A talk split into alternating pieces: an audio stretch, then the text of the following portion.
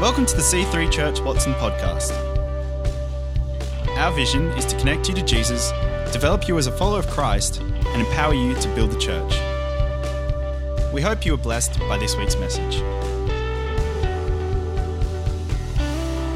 We're doing a series called um, Tell Your Story, and Amanda launched us last week, and I'm doing week two this week. There's a couple of reasons why telling your story is really important. Telling your story um, fights against the depersonalization in our society. People love to make an argument with a nameless, faceless philosophy, and they love to tear it down. And when they're doing it, the, the philosophy that they're talking about might be something that you hold dear. So it feels like they're doing it to you. But they love to depersonalize things and go, nah, we're just talking about this thing, but we're doing it so violently that it's like you feel like you're attacked. The opposite of depersonalizing is saying, well, I don't know about anybody else, but this is what happened to me. And this is what I know, and this is how I felt. It personalizes it. If you want to avoid silly arguments about your Christian faith, don't try and explain it to anybody. Don't try and preach to them. Just tell your story. It's personal. It's totally different. It gets heard differently, it gets received differently, it's got a personal touch. And if anything, this faith that we stand in is, has a personal touch. That's what it's all about. Jesus touched people. It's got a personal touch when you tell your story. Another reason it's really important to tell your story is because in Revelation it says that the way that we overcome, the way we overcome the opposition, the way we overcome the enemy, is by the blood of the Lamb and the word of our testimony. The word of our testimony is another fancy way of saying, tell your story. This is what happened to me. God did this for me. And that's how we overcome. So, two very important reasons for telling your story. Today, we're going to start by reading from the book of Mark in chapter 2 and starting at verse 14. And it says, As he walked along, he saw Levi, son of Alphaeus. Not Morpheus, Alphaeus. Sitting at the tax collector's booth. Follow me, Jesus told him, and Levi got up and followed him. While Jesus was having dinner at Levi's house, many tax collectors and sinners were eating with him and his disciples, for there were many who followed him. When the teachers of the law, who were Pharisees, saw him eating with the sinners and tax collectors, they asked his disciples, Why does he eat with tax collectors and sinners? On hearing this, Jesus said to them, It's not the healthy who need a doctor, but the sick. I have not come to call the righteous, but sinners. Just like Amanda preached last week about going out of our way, Jesus is setting the example for us here. We have to go where they are. It's very hard to tell your story to someone when they're at Belconnen Mall and you're here. We have to go where they are, right? Jesus is doing nothing more profound than just going where they are. The people who most need to hear the message are not the Pharisees and the teachers of the law. He's like, yeah, you guys are fine. I need to find the people who really need to hear me telling the story. So he didn't sort of set up an office in the synagogue and go, all right, build it and they will come. And just sit behind his desk waiting for people to arrive and hear words from the Great One. He went out there in the marketplace. He went out there where the people were, where the business people were, where the prostitutes were. He, he just got, and, got out there and mixed it up with every and all kind of person. He went to places that religious people disapproved of. and here, in this story, while these people who disapprove of it are watching, he's just hanging out. Another translation says that they were reclining at the table, which is a pretty common way of eating at that time in the Middle East. You just sort of lay back a little bit on a bit of a couch thing on the floor, and that's how you eat. They were reclining at the table, there was food, there was wine, they were probably laughing, there was a bit of fun, there was conversation, and there was connection. a personal touch. That's what was happening. The modern equivalent might be, um, oh, my friends have asked me to, colleagues from work have asked me if you want to go out and play putt putt golf after work on Friday, and then we're going to go to the pub for a steak after that. That might be the modern equivalent. You're just together, being together in a really normal way and connecting with each other. And that's what Jesus is doing here. Religious people are not going to like that either. What? Why are you going to putt putt golf? Who are you going with? Oh, are you going with any other Christians? No. They're colleagues from work. We all work together. Yeah, right. Where are you going after that? We're going to the pub for a steak. Why are you going to the pub? They sell steak at restaurants. Why can't you go somewhere else for it where they don't have alcohol? Wow, chill out, dude. That's what a religious spirit feels like and sounds like. That's what the Pharisees felt like and sounded like. Why would you eat with sinners and tax collectors? Anyone here work in the tax office? Don't worry, we're cool here. We will eat with you. The religious person inside you won't like it either. If you ever budge an inch, the enemy would love to stir up a bit of a religious spirit inside of you so that you get a bit tight. No, you can't do that, you can't do that, you can't do that. He would love that oh, I feel like I've won a bit of a victory here because, you know, before you were totally gracious and open, and now you just, you've got a little bit of tightness. I love that. I can play with that. I can tweak that every time you suggest going somewhere that religious people might disapprove of. You know, here at C3, we're very much not religious, we're very much relationship. Very much. So, if you want a list of, you know, constitutional rules of the church, you're probably in the wrong place. We don't have it, doesn't exist. We believe that God's leading you in your heart, and He knows all about your situation, and He knows everything about your heart. Everything the Bible says is laid open and bare to Him. But not to us. We wouldn't have a clue. We don't know what's going on for you. So, it's open arms, it's the big hug, it's accept people as they are, God's working in your life. Cool. He's still working in mine after 40 years, too. All good. We're all, all good. That's more like the feel of C3 Church. We resist tight religious spirits. Probably going to have a tough time of it here if that's you. That's okay. Change. It's all good. Just change. Um, so now I'm having some fun. Um, yeah, Christian means Christ follower. So if we're Christians, we will follow this example. Because that's what Christian means. So, think about that for a second. Good. Jesus' example is resist the critics and just go do it anyway and be with the people who most need it, who most need to hear the message. Just go there and be there, go where they are. Get a little bit, get, you know, roll your sleeves up, get your hands a little bit dirty. It's all good, it's okay. You're there to influence them, they're not there to influence you. You're bringing light. It's all good. God used this verse to guide me when I was moving into teaching. God sort of went, Yep, it's all good. Everything you've done so far is great, but I want to take you out and I want to put you there. And his words to me were, In the middle of the mess. I want to put you there in the middle of the mess. So it's not the healthy who need a doctor. Where am I most needed? He said, I need you to bring all the grace of my kingdom and I need you to put it with the highest needs, most disengaged students. That's who I work with. That's my job. Perfect. I'm like a neat fit for that role, and I'm doing a good job of it. But that's what God had in mind. He said, I need to put you there. Go where they are. Go where they are. Yeah. There might be places or situations that God's calling you to. And you might be going, Oh, I'm not sure if I'm allowed to. Hey, if God's calling you to go there, go there. He loves the mess because He just starts chipping away at the edges and working around and cleaning it up. Hmm.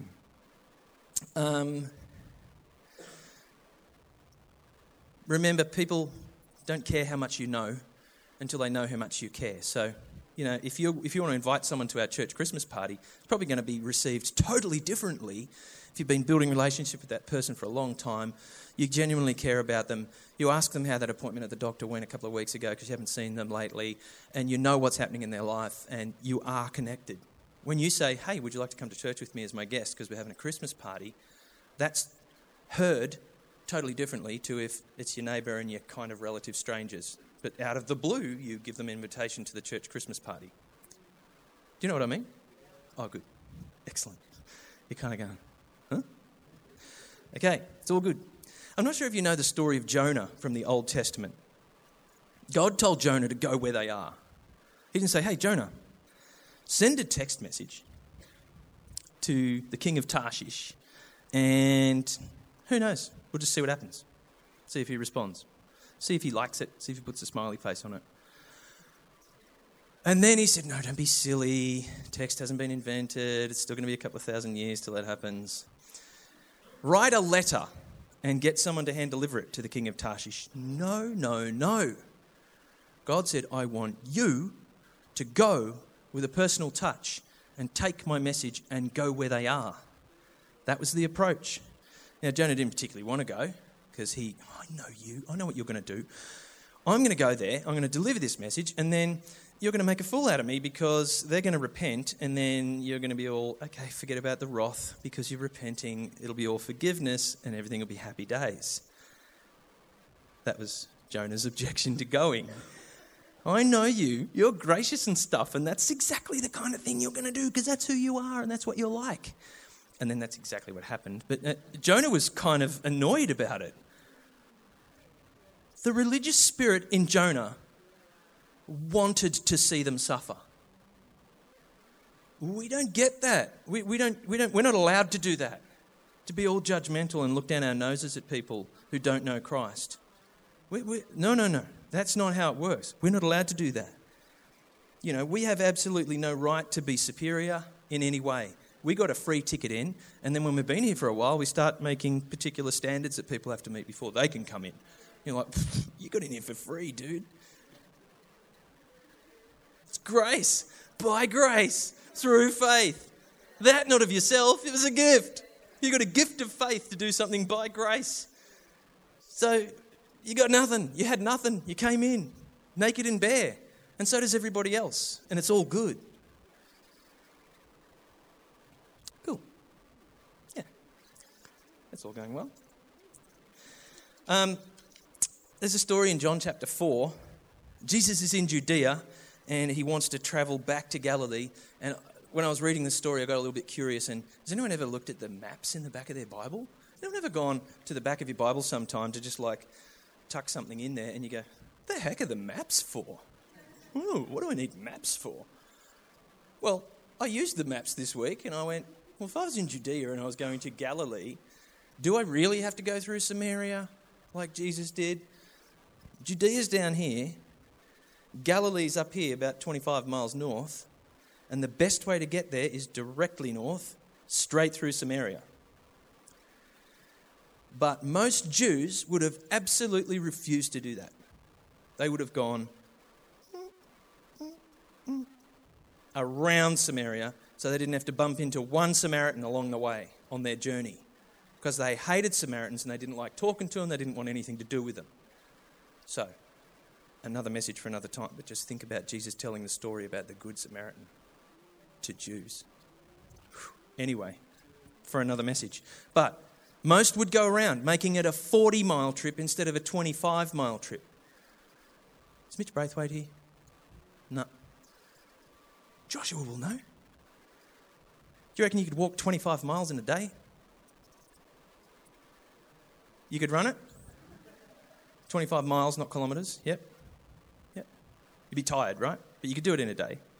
Okay, so these guys walked everywhere, Jesus and his disciples. They didn't have cars.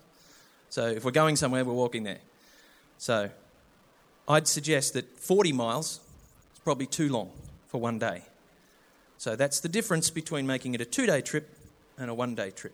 You could leave at dawn, get there by dusk, break in the middle, stop for a drink and something to eat, and then keep on going. So most Jews would go, too bad, it's a two day trip. We'll just have to tough it out and make it work because we're not going through Samaria because I don't want to bump into any Samaritans. Jesus goes straight through Samaria, knowing full well that he's going to bump into Samaritans, and loves it. He goes where they are. He knows all the history, all the hostility between these two people groups, but he knows something else. He knows where they're going to stop at the halfway point for a drink is Jacob's well. Jacob's well predates all of this hostility, and it is the common origin that can bring them together again. They have the same heritage, they have a common origin. Jesus knows the good news of his kingdom is for Jews, Samaritans, Greeks, Gentiles, Romans, crazy people, prostitutes, people who just can't seem to get their lives in order. It's for everyone male, female, slave, free, everyone, everyone, everyone. Jesus gets that, right? What's our, this is what got me thinking, what's our common origin with someone we work with who doesn't know Christ, our next door neighbour who doesn't know Christ. We know Christ, they don't. What's our common origin with it? The common origin is whether they know it yet or not, God created them to be a child of God. That's what He had in mind, just like us. And God has no favourites. So He loves them just as much as He loves you. Another thing to think about He loves them the same and He wants the same outcome for them that you've already arrived at relationship with Him, connection with Him. So our common origin is we have the same Father. Mm, I know. Sorry. that's our common origin. And that's the well that we need to draw from when we're dealing with people who don't know Christ. The well of mercy, the well of grace, the well of compassion, most of all, the well of reconciliation. He has given us the spirit of reconciliation so we can work at br- bringing people back and reconciling them to Him, like we've already been reconciled to Him. Cool. Jesus starts talking. He's at this well, knowing that it's Jacob's well, and he starts talking to a woman who arrives. She's lost, she's lonely, She's ashamed of her life. And she's going deliberately at a, the wrong time of day.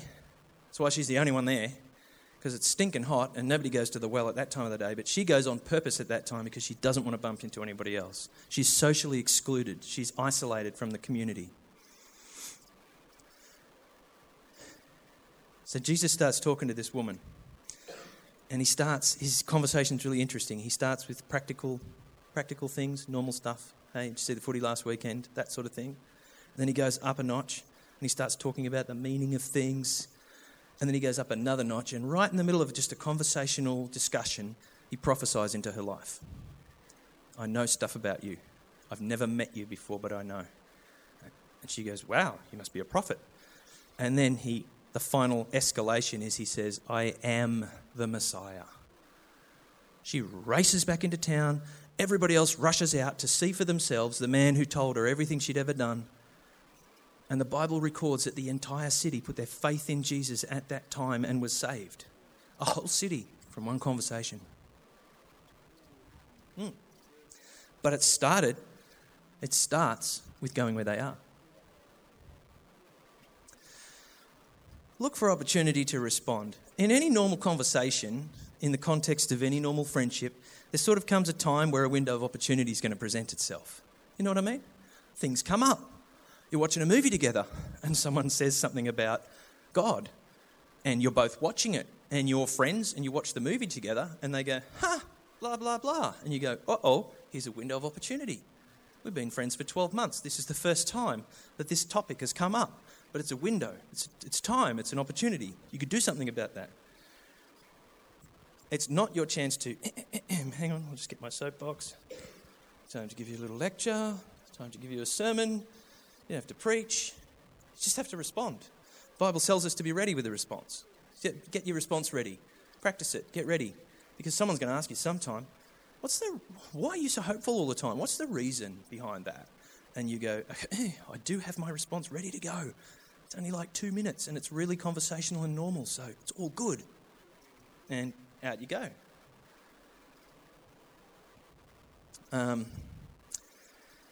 just like Amanda was saying last week, I've always found that an, uh, an offer of prayer really works for most people. You say, Hey, you've been going through some tough times. Do you mind if I pray for you? I, it's been ages. It's been more than 10 years since I had a negative response. Almost every time people will go, Oh, sure, thanks. You know, even if they don't believe in it, they'll go, Oh, sure, you pray for me. Yeah, that'd be nice, thanks. Uh, I've, got a, I've got a buddy at the gym, and I see him at 5 a.m. every day, and uh, he disappeared for a couple of months because his wife had a baby, their first baby, and when he got back, there was discussion about the baby and all of that, and how things are going, how sleeping patterns, and you know, I know some stuff because my wife has been through the fire, couple of babies. But there was a window, and I said, "Hey, our church does prayer meetings, and at one prayer meeting while you were gone, while I didn't see you for a while." they said, Oh, look, if there's anybody you know in the community, you want to, you know, they, they need some support or some help or whatever, you want to pray for them now, anybody who comes to mind. And you came to mind. So I, you know, hope you don't mind, but I just said a prayer for you and your wife and your family and the delivery and hope everything goes smoothly and all that sort of stuff. And he's like, big, tough, gruff guy at the gym. He puts his weights down and goes, Thanks, man. That's really nice. I know. I wasn't expecting that, but yeah, we had a little moment. It's great. And now I'm outed. Now further conversations can happen. So, a couple of days later, I see him at the gym. Next day, you know, no comment. We're both busy doing our routines. A couple of days later, I say, hey, are you thinking of, you know, getting your baby christened or, or baptized or anything like that? This is basically, I'm saying, have you got any kind of faith that you're connected to? Do you go to church anywhere? Do you, you have a family history of being in church? And he says, Well, yeah, I'm Catholic and my wife's Catholic. And I said, Well, that simplifies things, doesn't it? And he said, Yeah, um, but we just can't decide whether to do it here or back at home, you know, in the country. So we're just sort of working that out. And I said, Oh, okay, cool. So we're talking more about stuff to do with faith, stuff to do with God. Now, I've got another follow up conversation in mind where I go back to him again and say, Does it really matter? Why, why are you going to do that? You know, like what's, what's the benefit for the baby? And we can talk more about that because that will really tease out whether, whether he has a belief about it or if it's just tradition or and we can talk more. So, follow up conversation number 1, number 2 coming up, but it all started from just just thought you might like to know I prayed for you. Teacher colleague was unwell last week and uh, she messaged me, said, We won't be able to do that thing, that meeting. I said, Okay, no worries. You know, um, just rest. And then a little while later, I felt the Holy Spirit prompt me, and I prayed for her, and I texted her back, and I said, I hope you don't mind, but I just said a prayer for you. Um, and she flashed me back a message immediately and said, Well, it must have worked because I feel totally better. I went, Well, well that's great. and now, I don't know what's going to happen next time we see each other, but who knows what's going to happen? more conversa- follow up conversations. Who knows? I'm outed again. And it's just as easy as I prayed for you, or would you mind if I pray for you? We don't have to, it doesn't have to be weird. We don't have to do it right here in the street or anything. But, you know, later at home, when I'm thinking of you, I'll, I'll pray for you. And they go, yeah, sure, I, appreciate that. Or you can do it in the street. Why not? Jesus did. It can be like a little litmus test too, because you know sometimes when people are really open to it, one thing leads to another, and because you talk, because you mentioned prayer, you find yourself discussing all their history and, and where they currently sit with what they believe about God. And you go, wow, we got all the way to here just based on that. Other times when people aren't so open, you know, you mention prayer and they go, oh, that's really nice, man, thanks. You go, cool. And you just leave it at that. You go, never mind, seed sown, all good. So it's like this little litmus test thing. How open are you? Let's just find out. I'll mention prayer in the conversation and see what happens. Uh, my daughter Jemima and her friend Tom. I don't know if anyone's met Tom, but he usually sits right there in the front row because he came with us the first time ever and he sat in the front row because that's where we sit. So he's been sitting in the front row ever since, which is great. Don't you love that? There's always spare seats in the front row. um, yeah, they're just having a chat. They've been going to school together. They're in one class together. Not all of them, just one. But they know each other a bit. They've been talking.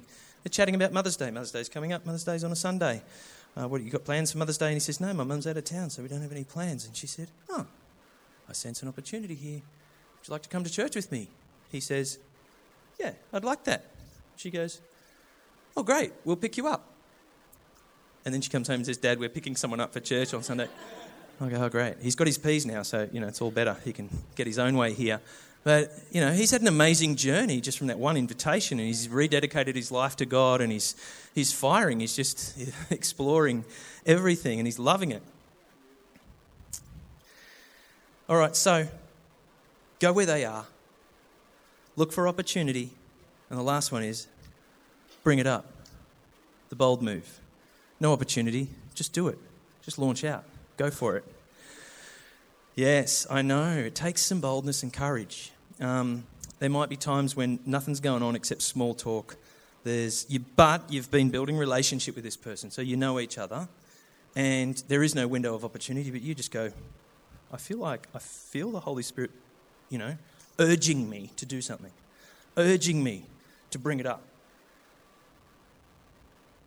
You know, when you're giving advice to your teenage daughters about dating? No. I'm just going to step into a dad moment for a minute. Hope you don't mind.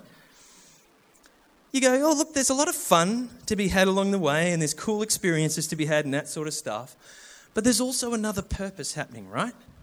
The purpose is I am trying to figure out if this person could be the one. That's the purpose of the dating. So it either goes one of two ways. Either the more you find out about the person, the more incompatible it seems that you are. The more you find out, the more you don't have common interests. The more, and eventually it stacks up, and you reach a threshold point where you go, you know what, the deck's kind of stacked against you, so I'm going to cut it off because what's the point of going any further, right? Does that make sense to everybody? Right. Or the more you find out about them, the more compatible you seem, the more, the more you find out, the more you hang out together, the more you share the same interests, the more you, share, you, you talk about everything together, you talk about your faith, and everything's stacking up, and you're going, We've reached a threshold point, so let's go. Pop the question, buddy. Let's do it. What's the hold up? You know what I mean? So you, so you either reach that threshold or you reach that threshold. This one leads to happy days. Let's get married. Let's build a family together. We'll see you in 25 years. This one leads to everything seems to, you know, finish pretty quickly. Uh, sorting it out doesn't take that long if it's mm, not quite right, not a neat fit, wrong, wrong, wrong, wrong. You get there pretty fast, right? And you go, uh, let's not waste each other's time. Sorry it worked out this way. Friend zone.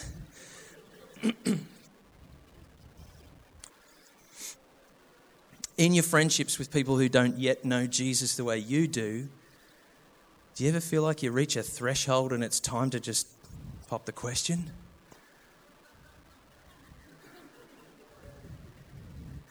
I'm not talking about proposing to people who don't share your faith. Do not misquote me because I don't think that's the right thing to do. I'm talking about bring it up. Bring up your faith. Don't wait for an opportunity, just go there. You go, What kind of questions could I ask you? Oh, thank you for that question. I'm really glad you asked me a question about the questions. I'll tell you some questions. Here's a proposed question Have you ever thought about what happens after people die? You ever thought about that? Like, it's just a wondering. It's not a, come on, let's have a fight about this. It's just, sometimes I sit here and I wonder about that. Do you ever wonder about that? And people can go, no, never think about it. You can go, oh. Okay, those potatoes have gone cold. All right, uh, never mind. Good. Sometimes I do. Maybe you should think about it. Just leave it at that. Here's another question. Um, did you go to a church when you were a kid, or have you ever been to church? Because I go to church every week. Have you ever been to church? Nah, never been. Huh. Interesting. Here's another question what's your take on religious people? Are we all just a little bit nuts, or, you know, is there actually something in it, do you reckon? I could come up with 50 of these and email them to you. It's all good. But, you know, you reach a threshold point in a relationship where you go, it's okay now, it's totally legitimate. You know I care about you, you know I've been there for you, you know I call you and check in when things are going on in your life. It's totally valid for me now to pop the question, even if there's no window of opportunity coming up. So, in summary, go where they are, look for opportunity, bring it up. Thanks for listening. To find out more about our church, find us online at c3churchwatson.com.au. We hope to see you in church again this weekend.